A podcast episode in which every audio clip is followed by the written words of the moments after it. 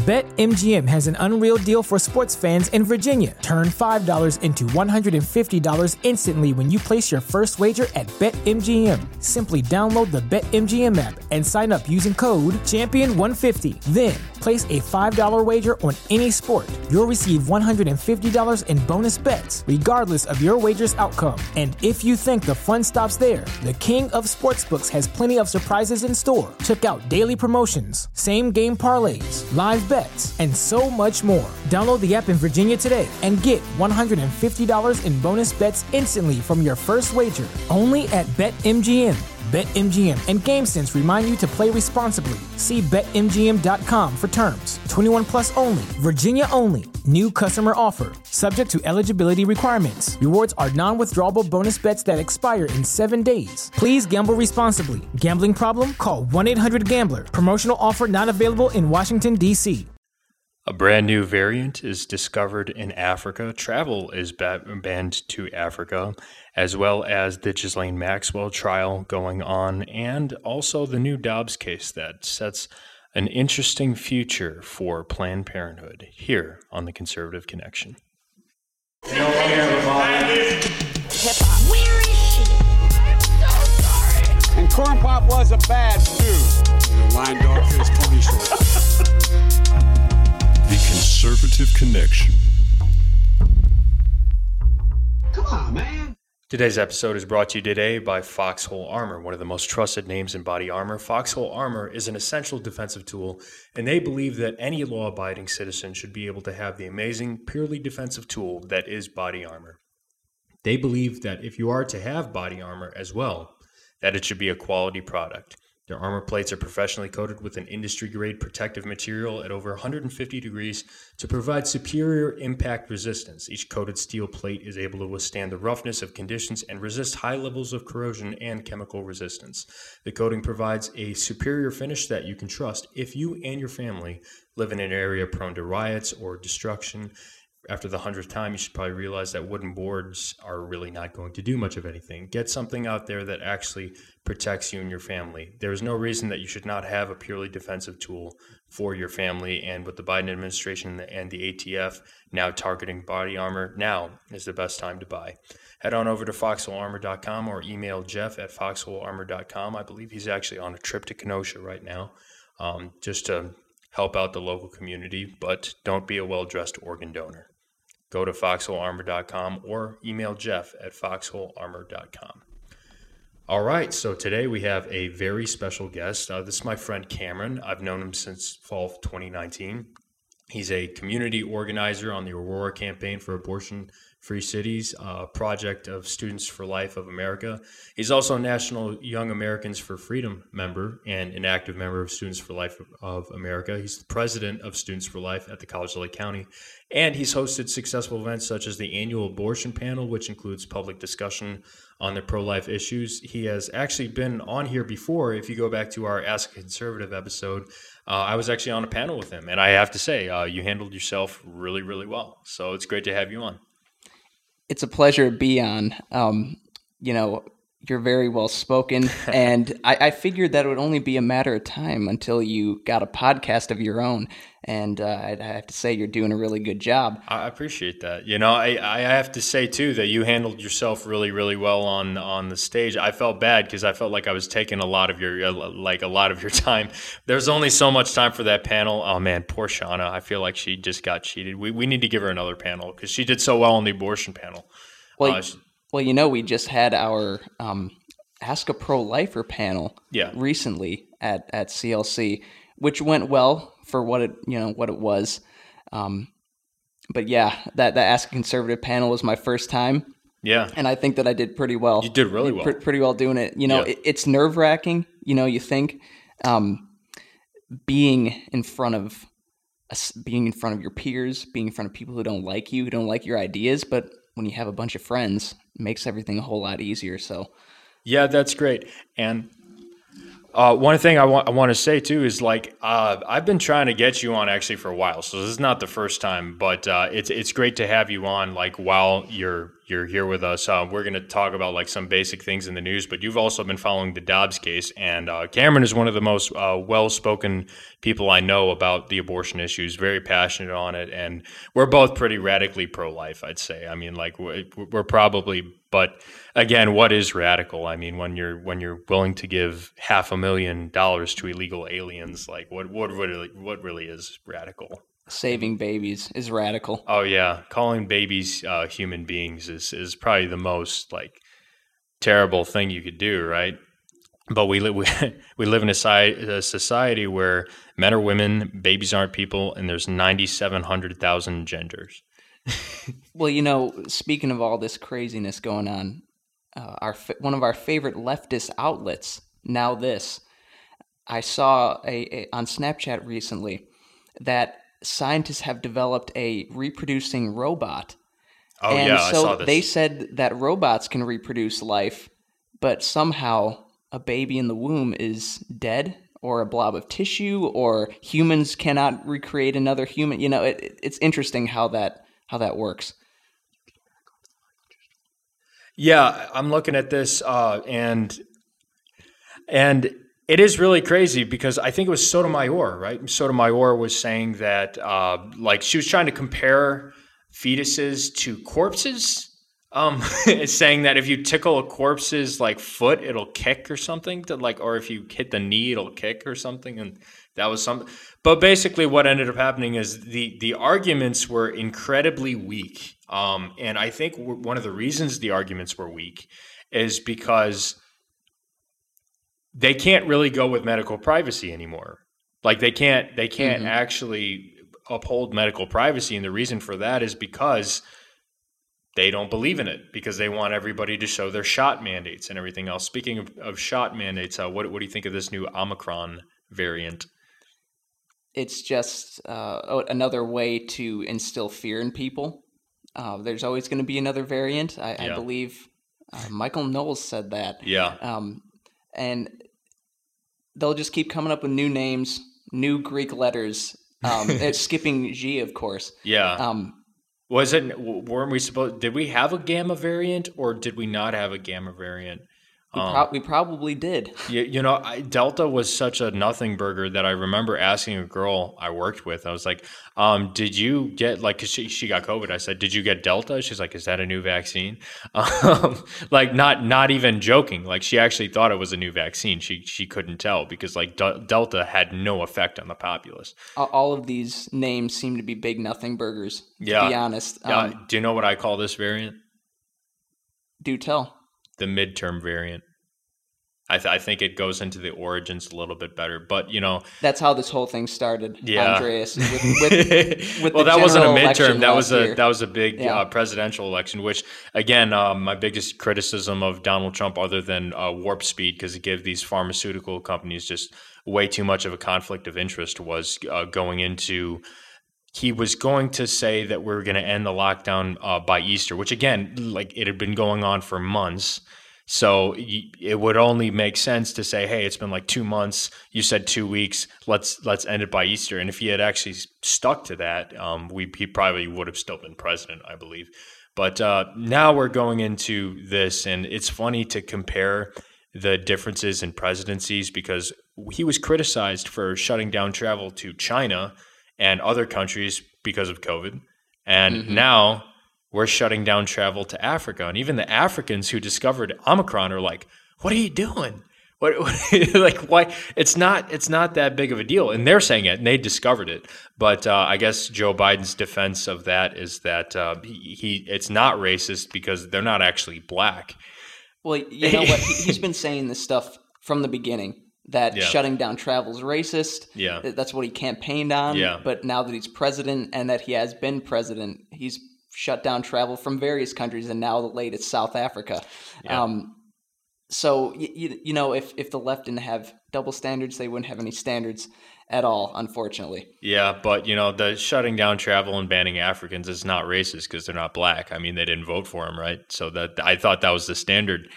if, if you don't vote for me, you're not black. And, you know, Jen, Jen Psaki, um, she said recently, when questioned uh, about the president's um, the president's statement of shutting down the virus, her response was that the American people need to do more. So it's interesting how for the last, you know, four years, all the blame is on one orange man um, with really nice hair. And then as soon as we get a, a new president who the media likes, um, it's it's our fault now. Our fault as people for wanting freedom. Our fault as people for not wanting to put diapers on our face or or anything like that. Yeah, it, it is uh, hilarious. I miss the big guy, man. He was fun. He was a lot more fun than Joe Biden. I mean, this guy, he cured my sleep apnea. That's like the only good part of his presidency. But yeah, um, with with this, uh, with all these shots about us doing more, speaking of that, I mean, how can you call these shots effective when we've got like way higher? I think it's like, what, tw- twice as many deaths as under Trump from COVID after the vaccines. Yeah, so, just, just in twenty twenty, twenty-one alone, more we, deaths yeah, than, more, than throughout all of twenty twenty. So obviously their shots aren't working. You know, the the booster, the fifth booster, the seventh booster, the twelfth booster, like it's never going to end. It's like subscription healthcare. It's like every every new month it's a new booster. And but, you know, none of that is going to matter. The fact that it doesn't work, the fact that the media is lying, the fact that the left is using the government, the you know, the government gun to force people, none of it's going to matter unless, you know, the people like you and me or the average Joe who hates what's going on, you know, steps up, like stop wearing masks to Walmart, yeah. uh, stop complying. Like is, if you keep going, then when is it going to end? Well, I was I was saying in my last podcast episode that I did, I said well, the mid the in the entire Midwest, Illinois is the only state in the entire Midwest that still has um, public mask mandate policies. Did you mm-hmm. know that? We're yeah. the only one east of the Mississippi or west of the Mississippi. I can't remember. We're the only one in the Midwest. It seems like we're one of the one of the few states in the yeah. union who still is still doing this. And you know, we learned from our friend recently, D C. Yeah. Doesn't even have that, and they're very left. Yeah, I know. Like, he, yeah, he came back and he's like, "No, they got rid of that." And I'm like, "Yeah, why do we still have it in Chicago, New York, and California?" Mm-hmm. And the reason is people keep on doing it, and and that's pretty much the only reason. I, but let's I, follow the science, right? Speaking of following the science, uh, let let's lead into this Dobbs case. So now we're at a point where Roe versus Wade might be overturned. This is a huge deal. It's uh, what we've been fighting for and what our parents have been fighting for and what our grandparents have been fighting mm-hmm. for, for for years. Since nineteen seventy-three. Um, mm-hmm. And now we're at a point where even leftist news outlets like M S N B C journalists are saying that Roe versus Wade could be overturned as as early as June of next year. Yeah, that that's a possibility. Yeah. Um, it's interesting. In in the Mississippi brief, mm-hmm. um, initially, when this law, you know, first was was going to go to the Supreme Court, they said that Roe and Casey um, didn't need to be overturned. You know, it wasn't essential to the question of this case. The question of this case is whether pre-viability um, abortions and and the um, the criminalization of them is co- constitutional or not. Um, And they thought that the question of Roe, which was privacy, uh, wasn't really essential to it. Um, but that they added that, of course, Roe should go. Um, Doe v. Bolton should go. Um, yeah. Planned Parenthood versus Casey should go. Um, so it, it's a really pivotal point for the pro-life movement. It's a pivotal point in America. What are we going to do with this this looming precedent? Um, that's that's you know on on the horizon. And like you said, as early as next summer, there's going to be a decision. Yeah, and, and that's insane. And and what we've seen, because Sotomayor and all these judges, they can't bring up the issue of medical privacy anymore because they're trying to push these shot mandates and they're in favor of them. You can't say that we need to uphold Roe because of medical privacy, but mm-hmm. we also need to give your papers to go into a Walmart. The, you, the two cannot co- coexist, and one precedent is going to cancel the other one out. Well, you know, if, if one one thing we've learned is that the left doesn't care if one of their ideas or, or two of their ideas don't, you know, match together. If, if if they're not consistent, it doesn't matter. The left doesn't, but legal precedent does. So that's that's something that we we have to keep in mind. I know full well that the left is going to contradict themselves, but when it comes to legal precedent, that's a little different, because now if you if you rule in favor of a case, even a liberal justice is going to say, okay, well, we, we have this legal precedent. If I cancel out that legal precedent, you're going to cancel out the legal precedent. Mm-hmm. There's there's only so much that you can do. You can't have two co contradicting, coexisting legal precedents at the same time. One is going to be counseled out. That's just logically the way our legal system works.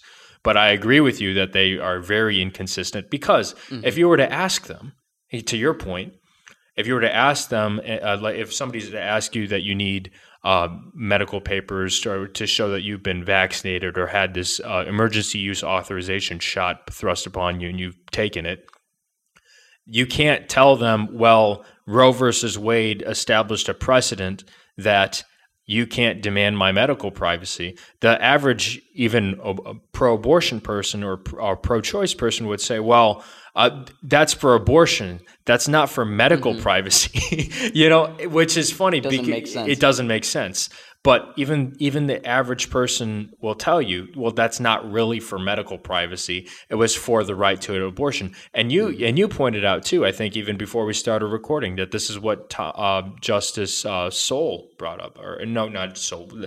This is what Justice uh, Thomas Sowell is, Thomas Sowell is did based, bring it up. But he's not. He's Thomas not Sowell did bring it up, but oh my justice. gosh, I'm very tired, man. Are you thinking of Clarence Thomas? I'm thinking of Clarence Thomas. Mm-hmm. I mean, but Thomas Sowell did make the same point. So when Clarence Thomas was questioning. I, people are going to throw me through the ringer for that. But but um, if when when Clarence Thomas was questioning this uh, this person on the stand, he did say, "Oh, it's just for the right to an abortion." He put him in a trap. You're right. Uh, he, he.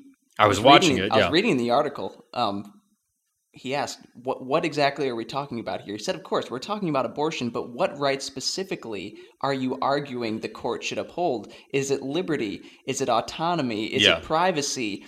You know, this, that, and the other thing. And it's very interesting um, what the Solicitor General said.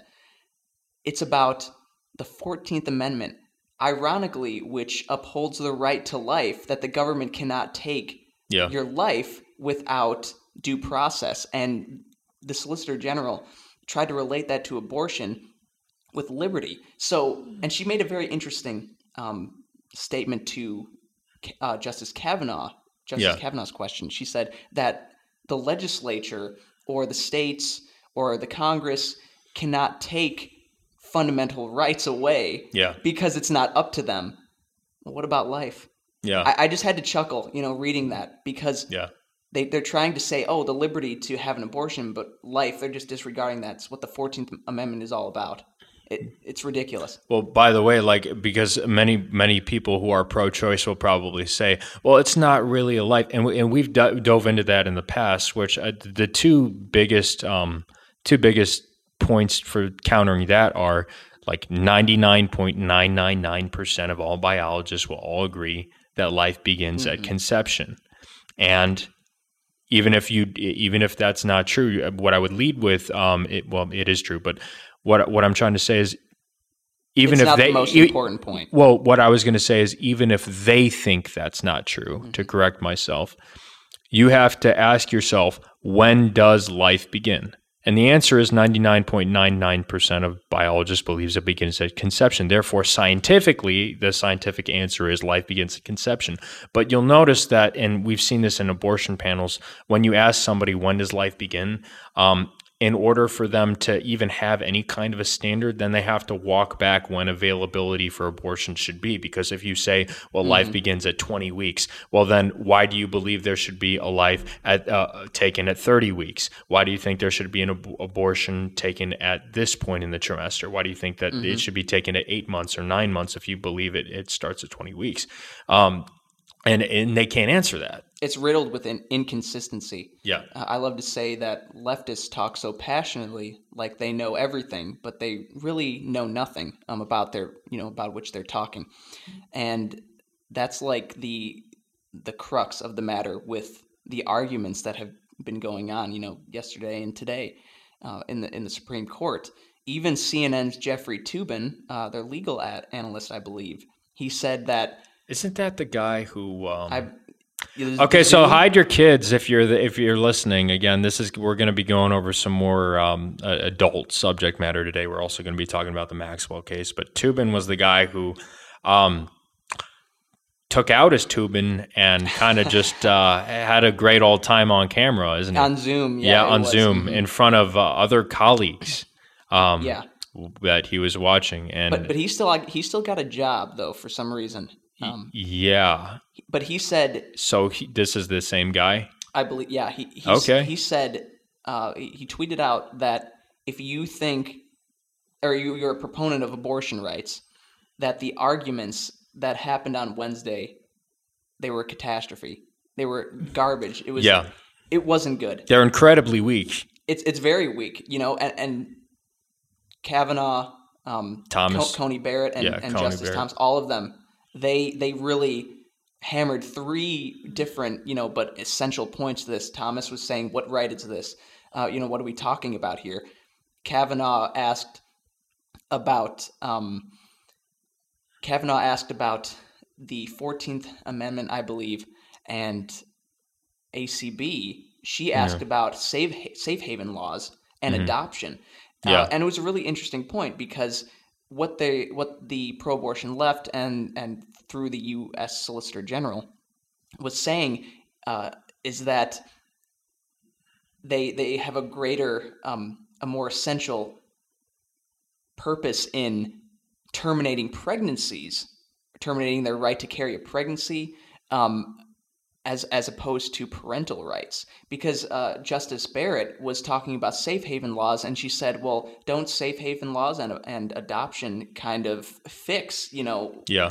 fix the fact that you know, a woman doesn't have to go uh, and be a parent; she can give up her yeah. her parental rights, and uh, you know, all of the supposed harm that the left likes to say it can be avoided in yeah, that way." It's not the only option. And uh, one of the things that we both hate is the fact that when a woman goes in for an abortion, even if she gets the procedure done, there are pro-life facilities where you can get therapy and they can talk to you about that, of and course. they can and they can help you. And um, a, a lot of these women are uh, in stressful situations. They're distraught because they've they've just been through a scarring, quite literally, sometimes scarring procedure.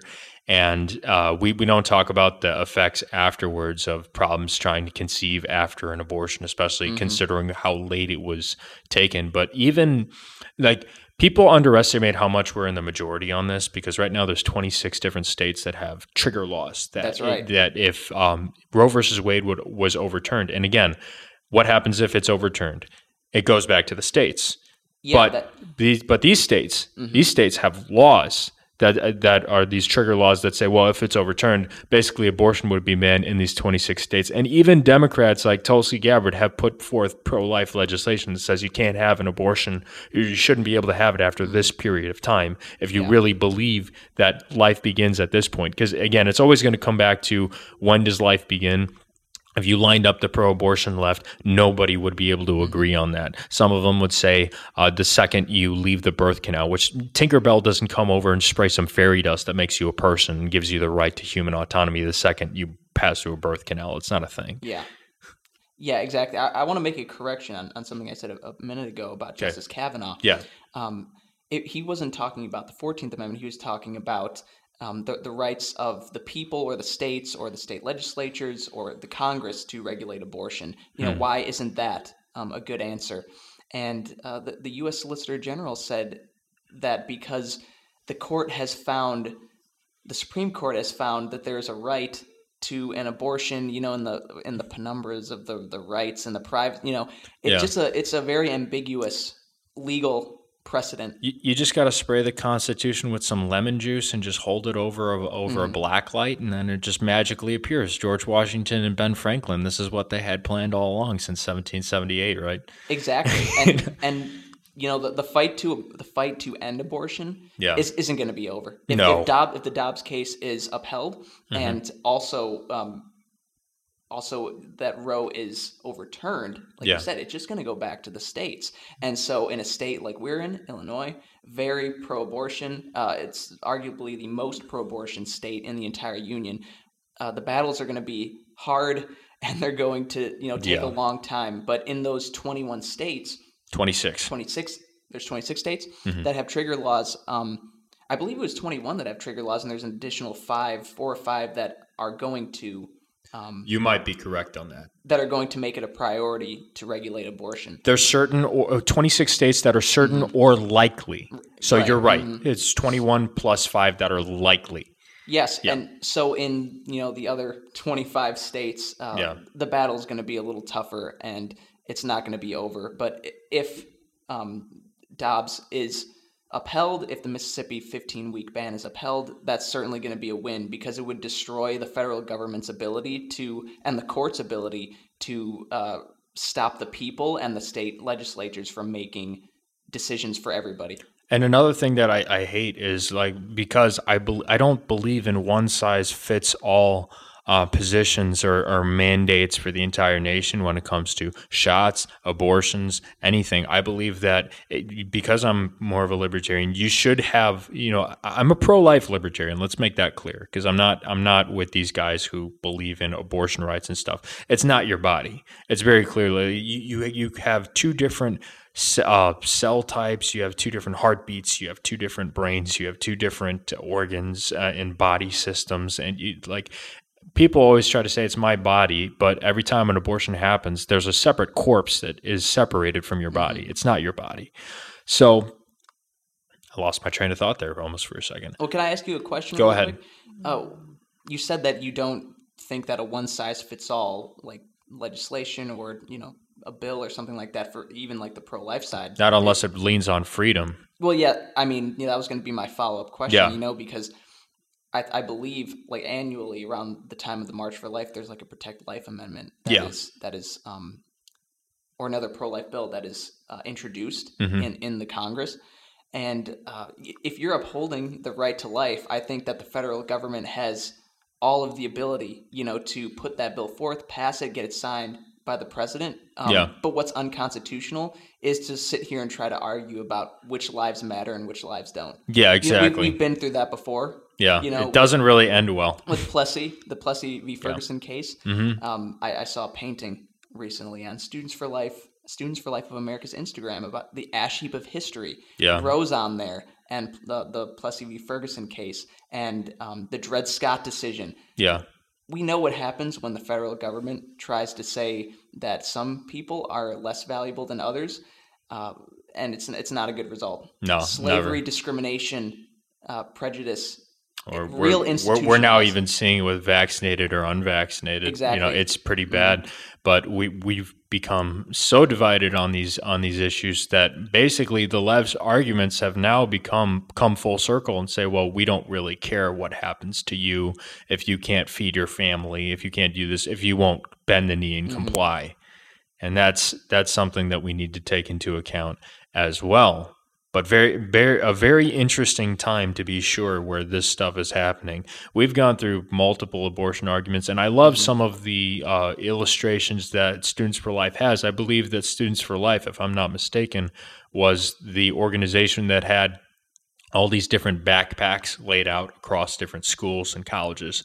And for every abortion, it was one backpack that would have been there. Yeah, they've done similar things with crosses, shoes. Yeah. Backpacks, like you said. So yeah, and then uh, you you look at uh, famous hi- historical figures like uh, Steve Jobs. You know, it's like Steve Jobs is the perfect kind of candidate for uh, an abortion because his mom was uh, alone. She was a single mom, and uh, she didn't know how she was going to raise her kid. She ended mm-hmm. up giving him up for adoption. Can you imagine the world what it would have been like without Steve Jobs? With, with yeah, without. I mean, Steve we we Jobs. Wouldn't be doing this podcast, and without the iPhone, you know. Yeah. Um, Not everybody makes uh, as big as an impact, you know, societally or yeah. globally as a Steve Jobs. But um, we'll never know what right. kind of impact they would have had. And that disturbs me. Yeah, exactly. Uh, that's not to say that um, anyone is less valuable. Of course, every human has inherent value and should, and their their rights should be respected uh, under the law. But there are a number of famous individuals,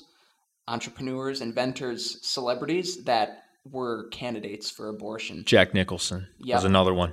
Uh, I believe Andre Bocelli yeah. um, as another. And, and without their impact, the world would, would look so different. Yeah. Um, but yet that's every single life, um, sixty-three million of them mm-hmm. since nineteen seventy-three that hasn't been given a chance. And many of them minorities. Many of them, like yep. like how how many black lives have been taken um, in in this genocide year after year. At one point, New York was so bad that it was it was wow, what was the statistic? The most dangerous place for a black baby was inside its mother's yeah, womb. Uh, yeah, a black person. Yeah, uh, and you know, in general, is inside the womb because, like, yeah. inside New York City, the the statistics were that a child had an equal chance of being aborted as being born, or you're greater than, you know, yeah. of being aborted. And it's interesting that people pretend to care about minority rights. They pretend yeah. to care about equality, but the black population in the United States over the past, what, forty or fifty years yeah. has remained essentially the same. They're, they were thirteen percent of the population in like the seventies yeah. and, and they're still around thirteen percent of the population now. And that's yeah. because the abortion industry specifically targets minorities, and, and they have uh, since their found, founder, Margaret Sanger. I know you love to talk about her. Yeah, yeah, I do. She she made her career on trying to stop minorities from reproducing. She and called them weeds. Weeds, morons, uh, yeah. a- anything that you can think of. Um, but that's that's the goal, and th- the goal of the abortion industry has been succeeding. Black the black, black population has stayed the same for many years. Yeah, and, and another thing too is that I, I think it's really scarring these women um, when they walk away, when they have these procedures done, and it's hard for them to start a family again. It's hard for some for some of them to have kids again, depending on how late it was. And um, my heart really goes out to them because, like, they've been such a bad victim of uh, inflation and other things, and it, and it really just is sad to see that, like, we had the lowest unemployment rate for them in history, in American history, last year, and the year, or not last year, but twenty nineteen, following big gains. Yeah, following big gains in e- economics, they were moving up the societal ladder. They were having more families. They were having uh, more assets. Um, I will say one one thing that does encourage me about the black population, though, is that they are um, getting into things like Bitcoin, and they are getting into things like investing, surprisingly, at a much faster rate than whites and other um, other races. But another thing I wanted to talk about was Republicans' fear of not be not wielding the power that's granted to them when they have a chance to make an impact. And we're going to get that, to that right after our commercial break, because unfortunately it is time for our commercial break. And uh, we will be right back. Stay tuned. All right, and we are back. So, so one of the things I wanted to uh, talk to you about is that um, many people and, and many Republicans, and I hear this so much, oh, we can't overturn Roe versus Wade. We're going to lose the midterm election. Oh, yeah. we, we can't wield our power that we have to try to make a difference for what we've been trying to accomplish for decades. We might lose popularity. do you, I mean, do you think the left ever ever thinks that when they're like, let's cancel the Keystone Pipeline, give illegals half a million dollars each? Does, does, do you think that crosses their mind? No, uh, that's why the left wins. Yeah. They're not afraid to cheat. They're not afraid to lie. They're not afraid to steal, ram their agenda down uh, the pipeline of American politics and the throat of Americans. They're just not afraid to do it. They have the courage to to be tyrants. They have the courage to be unconstitutional. It doesn't matter. But the Republican Party is utterly useless. Yeah. Um, I, I would I would go so far as to say, what has conservatism concerned conserved you know yeah really the the Republican Party has moved farther left uh, in the past decade or two, just like the uh the Democrat Party has. Yeah so, it, but but what I will say though is, and, and I don't endorse stealing or cheating, obviously, but but I can't admire the left because they have a principle. They, that principle is Marxism, but they do uphold it, and they do stick to it, and they do accomplish their goals. Why? Because they're not afraid to wield power. Mm-hmm. I have people who tell me, well, uh, we can't do this, we can't do this, we can't do... No. our our whole goal is to accomplish certain things that we've been trying to do for decades and years. And you have no idea. It's like nails on a chalkboard to me when somebody says, well, if we overturn Roe, then we might lose the midterms. Let me tell you something. In Texas, they overturned a lot of abortion laws there. Their state laws, they're doing just fine. Mm-hmm. They're doing just fine. And let me also say the best time, the best absolute time to overturn Roe versus Wade is right now. Why? Democrat popularity is at an all-time low. Mm-hmm. I don't see any, even from leftist friends of mine, I don't see I love Joe Biden posts running across my Facebook. It's not there. Million, right? Like, yeah, what was that? eighty-one million, right? Yeah, eighty. I don't see those eighty-one million I love Joe Biden shirts being worn by people in, in Illinois. And again, we're in a very liberal area. Yeah, uh, we don't see that. You know, people people who had the riding with Biden stickers on their cars are now taking bikes. Uh, you know, yeah, it, it's it, gas, right? Yeah, exactly. So. The best time, the best time for us to ever overturn Roe is right now. Democrat popularity is at an all-time low. Um, these authoritarian mandates that they they will not give up and are going to keep ramming down people's throats have made even liberals sick to their stomachs. We have a unique opportunity right now in history, and if we don't seize it, we're going to lose it. You're exactly right, um, and and you know that's that's why waiting on politicians it it doesn't do. Anything, people any no, good. No, no. It doesn't do it. You can't say, oh, let's wait until the next election. Let's wait till the midterm. Let's wait till the general election. You, yeah. You can't count on winning elections because, number one, of course, your candidate, your your party might not win. And, and also the candidate might not do what you want. They'll talk out of both ends of their mouth, you know. It, they'll, they'll, they might say that they're pro-life. They might say that they will, they're pro two A, you know, free speech, yeah. but they'll buckle under but, the pressure. But what I will say is um, these political candidates, when they do get into office, if they do want to uphold a good approval rating, they have to follow what the people want to be approved, to be liked. So it makes a big difference when you have a majority of people screaming, both left, both le- right, anarcho-communist, anarcho-capitalist. They're all there at the pro-life march and saying, we want this to stop. We are the majority. What what I, I even a Republican uh, girl said to me not too, too long ago is like, aren't you afraid that like taxis and people are going to be arrested for taking people to Planned Parenthoods across state lines? Which I was like, okay, that's a leftist talking point. And I can tell because for some reason they keep they you, you know how they repeat these talking points? Mm-hmm. There's always little segments left over that they carry through for about a month. So yeah. You can hear that in crossing state lines. Where did we hear where did we hear that from? They just for some reason yeah, the they're obsessed case. they're obsessed Obsessed with crossing state lines, even though the Rittenhouse case is over, um, which is funny because they don't really care when an illegal alien crosses the border. You right. know, that's not and a that's not a huge illegal, concern. Right? Pe- nobody's illegal. Yeah, unless you actually go to the places that the, like they're coming from. Your country, if you yeah. if you go to Mexico, you know you're an illegal, and they don't. They're like, yeah, you're illegal. You go to Australia, you're te- technically illegal, but Australia has some other problems going on right now that aren't exactly the best. Exactly, but. Yeah, man, I, I hate I hate when we actually get people in power and they're like, oh, we can't reduce taxes. We can't do this. We can't do that. What will the people say? I'm like, well, if your policies work, the people will be behind mm-hmm. you. You know, I mean, we had we had a booming economy from all the policies under Donald Trump, re- regardless of what people think of him. I support him. I know not every Republican does, but hey, hey, you know what? It's a lot better than what we have now. He changed a lot of minds with yeah. the economy.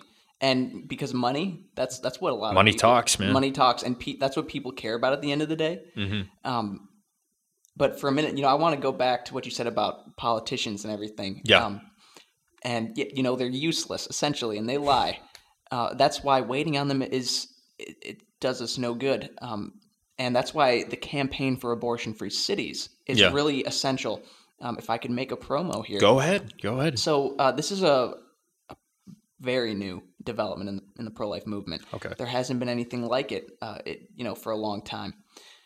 The Campaign for Abortion-Free Cities is a multifaceted grassroots movement where instead of relying on politics or the legislative side of things to shift public opinion or change uh, change abortion laws or, you know, shut down an abortion facility, it's it's where we're attacking the cultural side of things.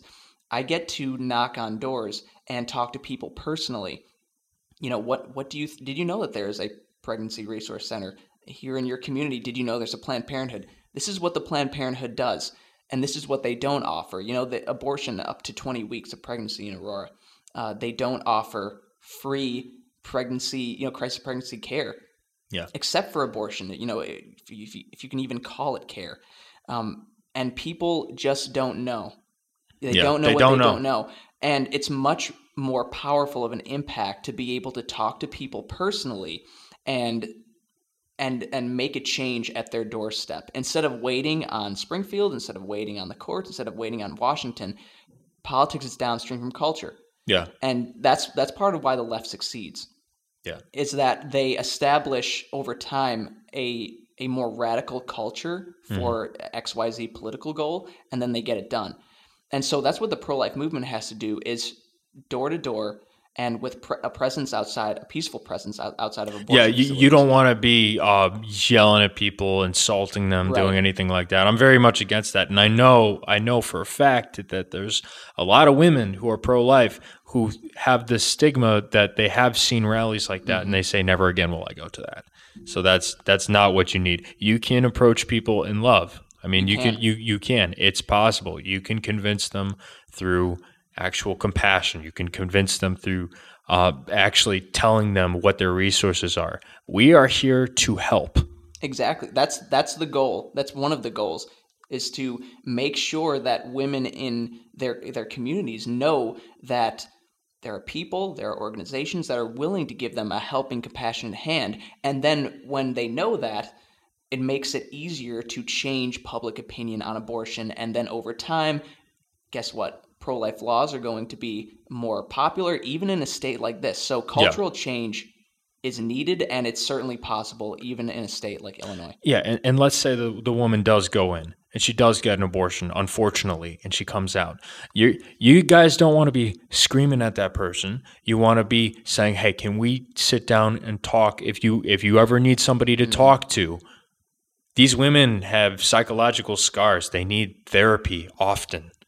You're right. I, I've seen the the women who go into abortion facilities. I've tried to counsel them. Unfortunately, many don't answer. They don't want to talk, which understandable. It's understandable. It's understandable. I mean, that's not a good place to be in. Yeah. Um, but when you have the chance to talk to them, you can change their life. And instead of going into the Planned Parenthood or another abortion facility where they're treated as a customer and, and, and basically a cash cow for their bodies. They're just thrown out on the street once they're done with you. Yeah, and then, hey, come back if you're pregnant again, right? Uh, we could we get a chance to give a woman a leg up, yeah, you know, and, and be able to have a job, have yeah. a career, have a life, and have a child at the same time, which guess what?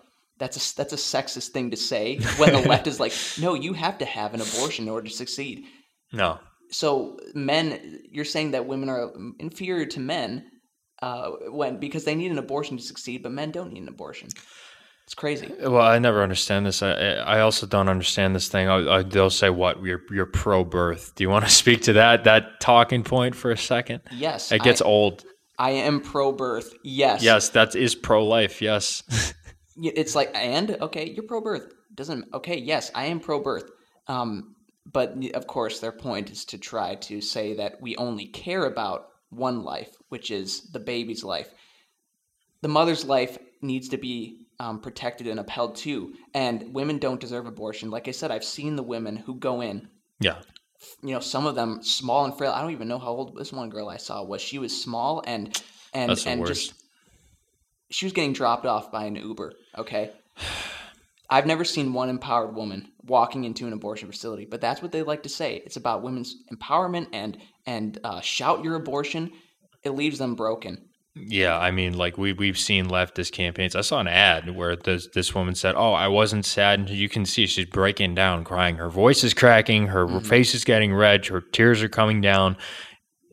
This is obviously, obviously a scarred woman, and they They prat her out to say, oh, get your abortion mm-hmm. so you can be like me. It, yeah. it, if anything, I think it had a, a counter effect from what they wanted, which is why I don't think you see ads like that as often as you do. But they also say things like, oh, once once the kid is born, then you don't care about the kid. Well, you got a pregnancy center that's going to give them diapers, milk, um, e- even some of them up to like two or three years old. Yeah. Uh, it's like pick a lane, Andreas, with the left, because they say they, they're trying to say you either don't care about the woman or you don't care about the kid. Well, what, you want the kid aborted. So yeah. Yeah. You don't care about the kid. Yeah. The care that a woman and her child will receive, long, even long term, from a pregnancy resource center or pregnancy help organization in their communities is life changing. Yeah. And when we make that uh, those resources um, not only just available to them, but just so that they're aware, they they know that um, that they'll have somewhere to go. And we've had at least one baby save in Aurora. That's knocked great. Down the door of um, some of a, of a girl who happened to be pregnant. She found out like n- very recently. Yeah. Um, you know, in relation to when we knocked on the door, and she's like, "Yeah, I didn't know that there's a place that could help me." Go. Yeah. And they and they want to talk about choices, being pro-choice. Women think that abortion's the only choice. Yeah, no, they don't. They don't consider anything. I mean, and and then too, and it's not not their fault. Yeah, and then they want to say things to the effect. And, and Rob was great on this when he was on the panel. Um, and I I believe he brought this up, and they asked a conservative panel where somebody said to him, Uh, well, so you're saying that if we're like in poverty, we shouldn't have sex. And he's like, I'm saying if you're in poverty, I don't think sex is something you should be focused on. I mean, you, you know, you do have things to prevention like condoms and other things, but you know, again, the condom is only going to work so well when you're drunk, you know, mm-hmm. it's that, but again, if a woman does, so a woman has multiple choices. She has abstinence. Um, she has protection. If protection fails, she has adoption, mm-hmm. and and she has pregnancy resource centers. Yep. Yeah, and safe haven. Lo- there's a yeah. lot of options. Yeah, but women are lied to, and they say that there is only one option: abortion. And if you don't get this abortion, you're not going to be successful. You're not going to have a career. You're not going to be able to finish high school or go to college. Like, I, I don't know what's empowering about that statement. Well, basically, they, they, the left works by fear-mongering people into giving up their freedom, their money, or their lives. And mm-hmm. we see that happen with abortion. You are fear-mongered into believing that if you do not have this abortion, if you do not give us your money so that we can take your child, that there is going to be no way for you to have a future. And that's not true. Exactly. And if I could talk um, just, Go ahead. just for one minute about... You are my um, guest. Right. Uh, I, talking about time, I don't know if we have any constraints, but um, we got fifteen our, minutes. Got fifteen minutes at our Ask a Pro-Lifer panel that we had just a month ago. Um, there was a f- faculty member, I believe, who asked a question uh, from the audience, and she asked, "What about rape?" And you know, when yeah. when someone asks a question like that, especially if it's a woman, you yeah. have to, you know, approach it carefully. Um, you don't want to be rash yeah. and, and hurt somebody. And she eventually broke down, and she was crying in front of us. She was crying in front of the, the audience, other audience members. And she's like, I had been raped yeah. and I had to get an abortion. And of course, you know, if you want to approach this honestly with like public policy, rape and incest are less than one percent of ab- all abortions. So, yeah. um, you know, that's not really a good point to try, you know, to prove that uh, abortion should remain legal um, or at least, you know, not unheavily re- regulated. Um, but aside from that,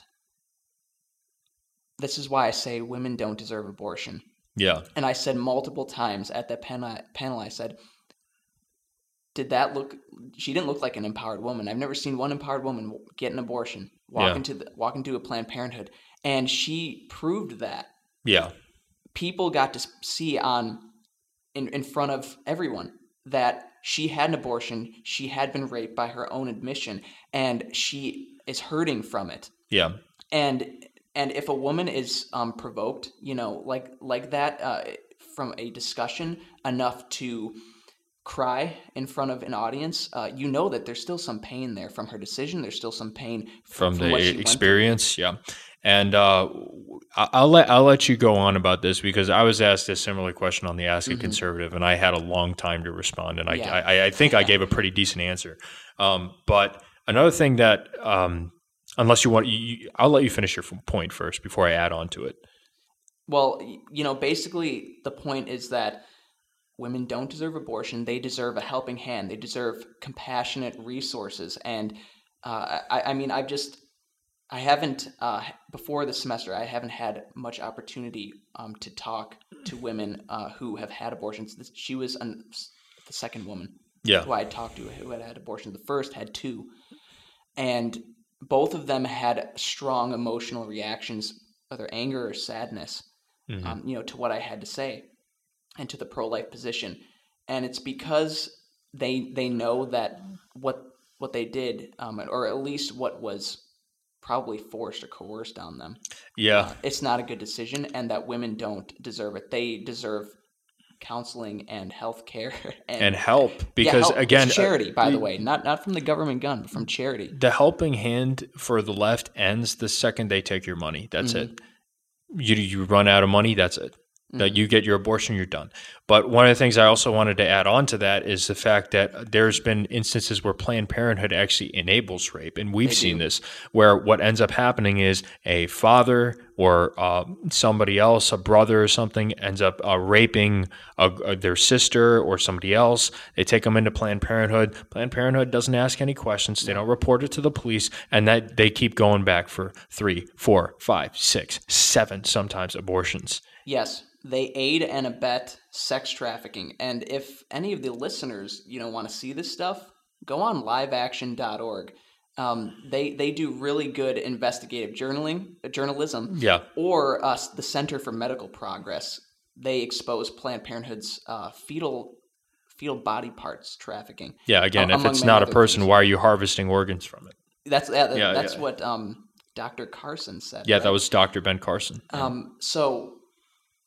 They they um, among the many unethical things that they do, um, they they also aid and abet sex trafficking. Yeah. Speaking of aiding and abetting sex trafficking, and this is going to be our last segment, we're going to go into the Ghislaine Maxwell case. We've got like well, I think twelve, thirteen minutes to uh, mm. left in the podcast, so uh, we're gonna mm. we're gonna cover that. So you've actually been following this case a little bit more than I have, um, if if I'm not mistaken. But I, I have been seeing certain things. I know that um, the defense came out. By the way, I just thought it was.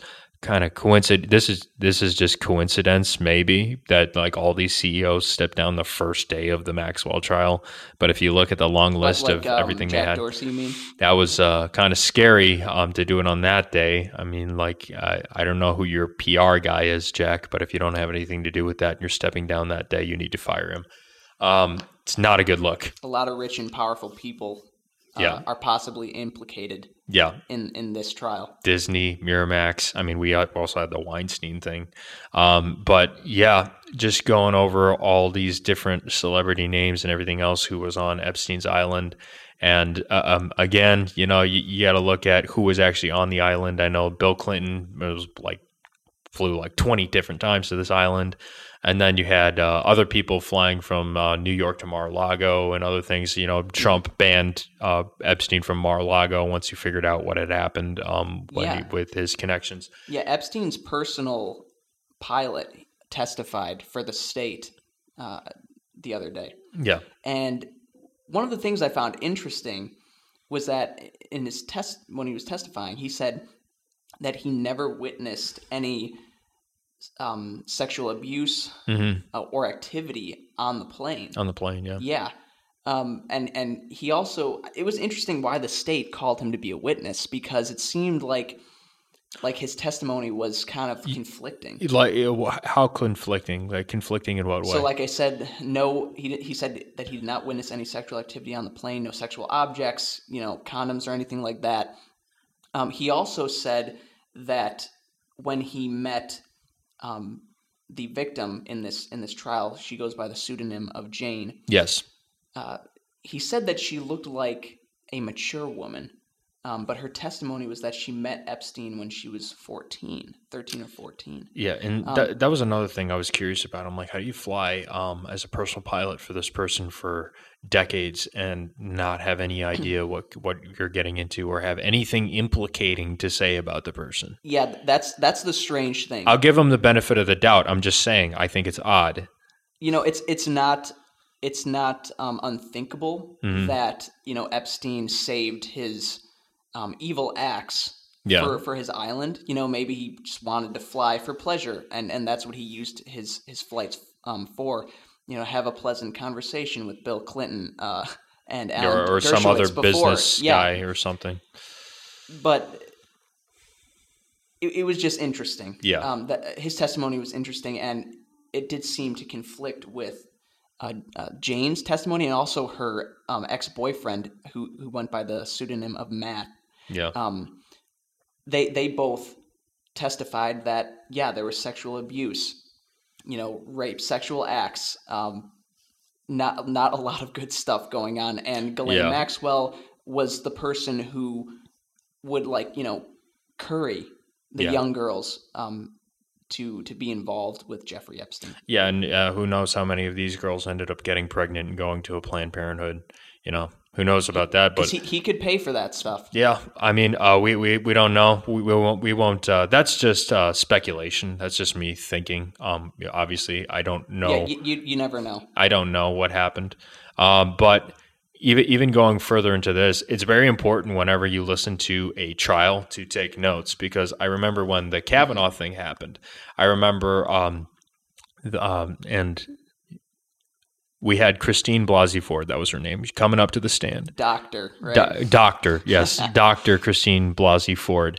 And um, I was like, oh, this one's lying. And they're like, oh, you're saying that because uh, you're like red or you're conservative or you're liberal. I'm like, no, I'm saying that because she said she couldn't fly out because she was she had a fear of flying. Now all of a sudden she's an oceanographer with more flying miles than the Rolling Stones. And then uh, on top of that, she's saying like, I couldn't uh, I couldn't be with anybody or have anybody live near me. So I was a recluse because of the abuse. And somebody's yeah. like, you had a tenant living in your living room who got yeah, who got you did. Doctor Mm-hmm. Peppers and stuff. Like, what are you talking about? You know, so again, it's very important to find conflicting information. Obviously, this is the, you know, this is a very uh, serious case. I can't really make light of this case, but I, I can make fun of Ford because she was just kind of ridiculous. I mean, you know, yeah, but yeah, it, it is a serious case. Yeah, because we already know that Jeffrey Epstein's been convicted yeah. once already of pedophilia. Yeah, and then uh, Ghislaine or Ghislaine, Ghislaine, I, Ghislaine, I believe. Is that how you? Okay. Yeah. Ghislaine Maxwell. It's a, it's a weird British name. Yeah.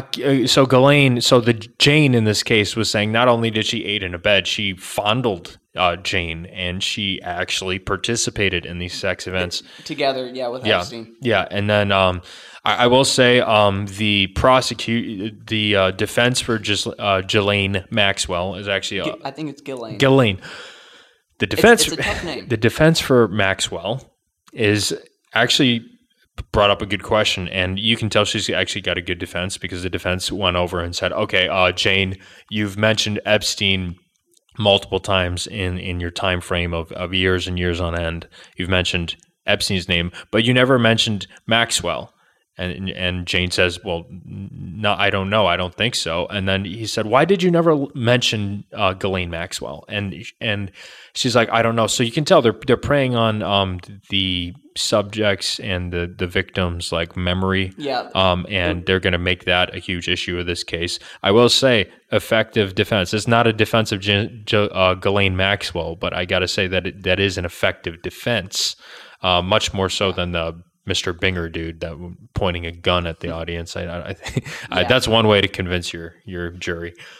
Yeah, the, the prosecution, um, or excuse me, the defense, yes, was doing a, a pretty vigorous job yeah. of cross examination, and um, they were at it for a while, and they questioned her motives mm-hmm. um, for for testifying. They're going to say she's financially motivated, yeah, fi- financially motivated, and and also, you know, because she got a five million dollars reward because, from like a previous settlement with mm, Epstein. Right. And stuff like that. Um, and they also said that she might have, like, they accused her of act, um, acting on the stand because she had a brief acting career. And you know what's uh, interesting?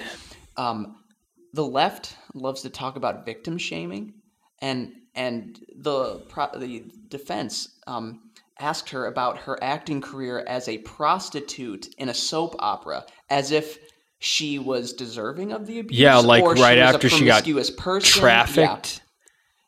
Yeah. Okay. That seems like a pretty douchey move. Um, you know, lawyers are grubby anyway, but yeah, that that goes against what the left, you know, what they pr- pretend to advocate for. Well, I mean, the the left basically will promote you promote you as a victim until they can't use you. Exactly. I mean, this is this is what happens with the left, and and again, yeah, it's like women who are trafficked. They tend to go into industries like the porn industry. They mm-hmm. tend to go into uh, soap opera, acting, soft porn, things like that. They they tend to do that, and it's a, sometimes it's a way of coping with their defense. Sometimes they're actually um, being pimped out, and they they don't have a choice. But uh, we're we're seeing a very uh, disturbing connection between all these major companies and this case. You're, and you're when exactly you look right. at the you look at the customer list on on who they're implicating. I, I believe that Epstein had a little black book, if I'm not mistaken. Have you you've heard of that, right? I, I believe so. You know, like you, you said, Disney, like Disney, A B C, um, all these people. You know, Disney owns A B C. That's how this all started. Like, you know, we were talking about the other day um, about the Amy Robach yeah. story. You yeah. know, she had all she had all this stuff lined up, and because of, yeah. of this case, um, Project Veritas re-released the yeah. video of, of the hot mic, and she's like, Amy Robach said, I had implications and evidence for Prince Clinton, Andrew, yeah, Clinton, Andrew, um, execs, you know, from Disney and A B C, and they quashed that stuff. A B C quashed that story. Yeah, and like, no, no, we. You need to, you know, keep working, keep working on it. The evidence is shaky. They didn't want that story getting out.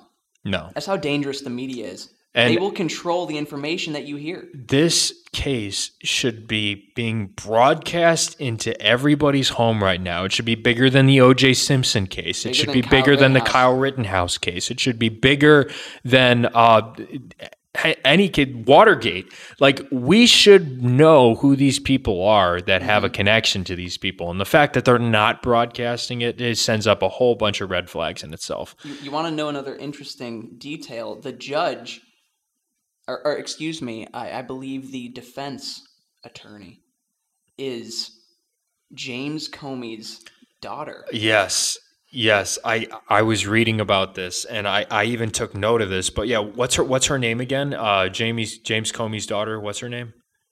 It's uh, I, I forget what her name is. I'm sorry, I, I don't remember. But at, yeah, at I, I couldn't believe that um, she had that connection to Comey, and also I believe the the judge is also an Obama Obama appointee, if I'm if I'm not mistaken as yeah, well. Yeah, there there is some weird connection with the judge too um, that we can. You can yeah, certainly verify there was an o- there was but. an Obama appointee. Um, so you have Ghislaine Maxwell's on trial for sex trafficking with Jeffrey Epstein, and media are, are a lot of them are being banned from the courtroom. Um, there's no live stream because it's too sensational, um, quote unquote. Yeah, that was uh, yeah. that was what the judge ruled, right? The, so the yeah the judge is an Obama appointee who was just promoted by Biden, mm-hmm. and the prosecutor is James Comey's daughter. Just a little. Oh, she's the prosecutor. She's, she's the prosecutor. Okay. Yeah. Just Not a little fishy. A little fishy, to say the least.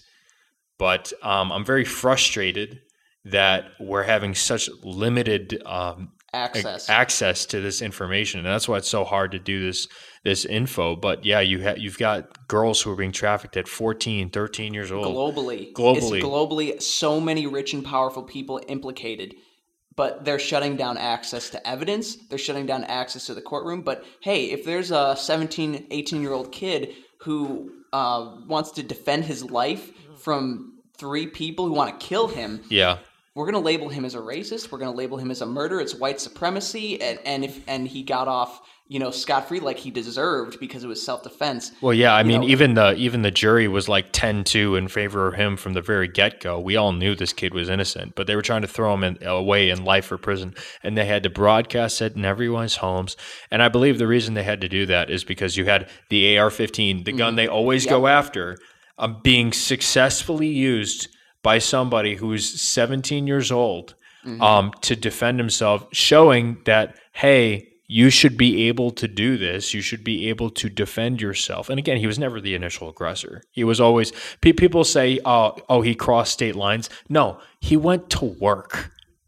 He went to work yeah. and he stayed in the area. He he took a little bit longer to drive back. And then people said, hey, can you help us out? That's not crossing state lines to go meet somebody. And again, I don't think you should ever go looking for trouble. No. It, but he didn't.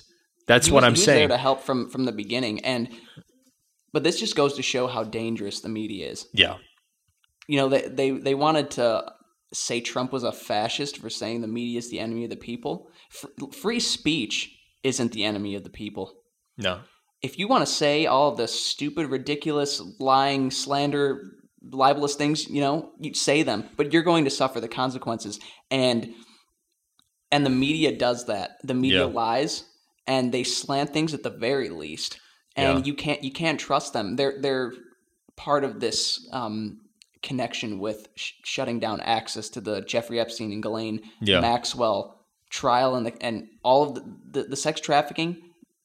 A B C yeah. didn't want the story getting out because their executives are implicated. Yeah, I mean, I, I remember reading about the Weinstein case, and I remember the story of Weinstein basically beat up a reporter in broad daylight. Nobody did anything. But right now, with all the slander going on, like, guys, this this is the time to actually make a difference. It, when people get slandered, if everybody st- stood up like Project Veritas and sued them. And Project Veritas has always won. Every single time they try to say that they had a case where, like, oh, uh, they lied, they did this. He's like, no, these are our facts. These are the, like, they've never been proven to show any false information ever there's in lit- any be- legal case. I believe there's litigation going on currently between them and the New York Times for um, libel. Yeah. Uh, and, and, you know, to talk about them for a moment, Twitter, I don't know if you know this, they recently changed their guidelines, their um, user agreement. Yeah. And no longer are you allowed to post someone's private information or something without their consent. And this is a direct attack on Project, Project Veritas yeah. and investigative journalism at large. They don't want any of their corruption getting exposed. They don't want any of the lies getting exposed. They want all of the information that you see and hear to be man- manufactured. It's not going to be anything they don't want you to hear. And Jack Dorsey, who resigned, you know, they and all of the big yeah. tech executives, they try to pre- pretend that it's about free speech and, you know, we're an open platform. They're they're part of concealing the truth and manufacturing the narrative. I mean, Dorsey might have been the devil we knew. I mean, considering who this new guy is taking over, I mean, he sounds just terrible. He's, he's just as he's just as left, if not more. I, I think and, he's and more more corrupt and ridiculous. Yeah, I mean, like, uh, we're going to miss hipster Rasputin just a little bit, as Michael Knowles called him. But yeah, man, we're we're in the middle of a propaganda war. But I'm I'm grateful to have you on. I'm grateful to have you on my side. Well, you know, I, I'm grateful to to be a part of this and to know that there's someone out there who will publish material that, you know, the, the, the big tech execs don't like. Um, and I think, like like James O'Keefe said, they can't ban us all. No. If you flood Twitter yeah. with all the stuff they don't like, they, they they might ban a few, but they can ban all of us. And that's the important thing. Yeah. When the people are united, the left, the, the tyrants, big tech, what, whatever, you, you know, yeah. the whatever the evil people are, whoever they are, uh, yeah. they can't stop all of us. I mean, if we, and, and again, the best way is to just call out the hypocrisy, call out the things that you see mm-hmm. being contradictive. I mean, like, what, look at United Airlines. Like, we just had this Omicron variant, or the midterm variant, as I call it, yeah. come out. What does United Airlines say? We're not banning any of our travel to Africa. Not because we don't agree with the president, but so because they're actually resisting the yeah, federal government. There was, okay. They're resisting the wow. federal government, but Biden is buddy-buddy with United Airlines. Hmm. So it's not like they don't know. It's just they don't want to lose their profits from driving to flying down to the Africa. So, the, the, but they're the first people to endorse all these mask mandates and vaccines and everything mm-hmm. else. They're still going to Africa. You know why? Because they don't believe it. No, N- nobody. And they, nobody, nobody believes does. this. At the, well, yeah. I wouldn't say nobody, but well, there are a few sheep, but the people at the top, they know what they're doing. Oh yeah, and, and again, it, it's very easy to see that like so many deaths have happened this year after the vaccines came, came out. I mean, we're just going to keep going and going and going and going and going, and, and um, it's it's never going to end until you guys make it end. If if everybody was uh, a podcast host like you, if everybody was a door knocker, if every... nobody would be. Yeah. No, I'm just kidding. Well, it, that's true. But, nobody um, would have to be. You know, that's yeah, that's, that's my true. point. If everyone stood up for what's right and for freedom and for life, then we would be in a good place. Um, but until then, you know, we've got to keep working on it. And I'm here to work. Anyway, uh, Cameron Johnson, thanks for being on my podcast. I appreciate you. And thanks, uh, for, thanks for letting me on. Yeah, well, we'll have to have you back sometime if we, we have time. But thank you so much. And that concludes our broadcast day. Thank you, everybody, for tuning in. And as always, stay connected. No way, hip-hop. Where is she? I'm so sorry. And Corn Pop was a bad dude. Line dog is pretty short. The Conservative Connection. Come on, man.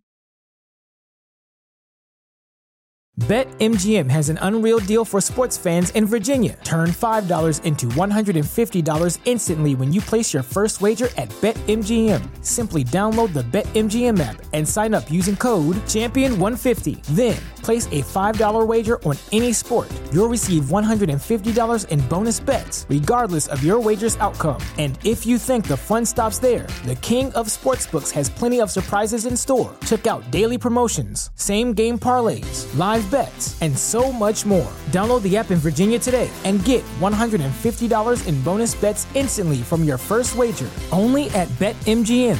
BetMGM and GameSense remind you to play responsibly. See bet M G M dot com for terms. twenty-one plus only. Virginia only. New customer offer. Subject to eligibility requirements. Rewards are non-withdrawable bonus bets that expire in seven days. Please gamble responsibly. Gambling problem? Call one eight hundred gambler. Promotional offer not available in Washington, D C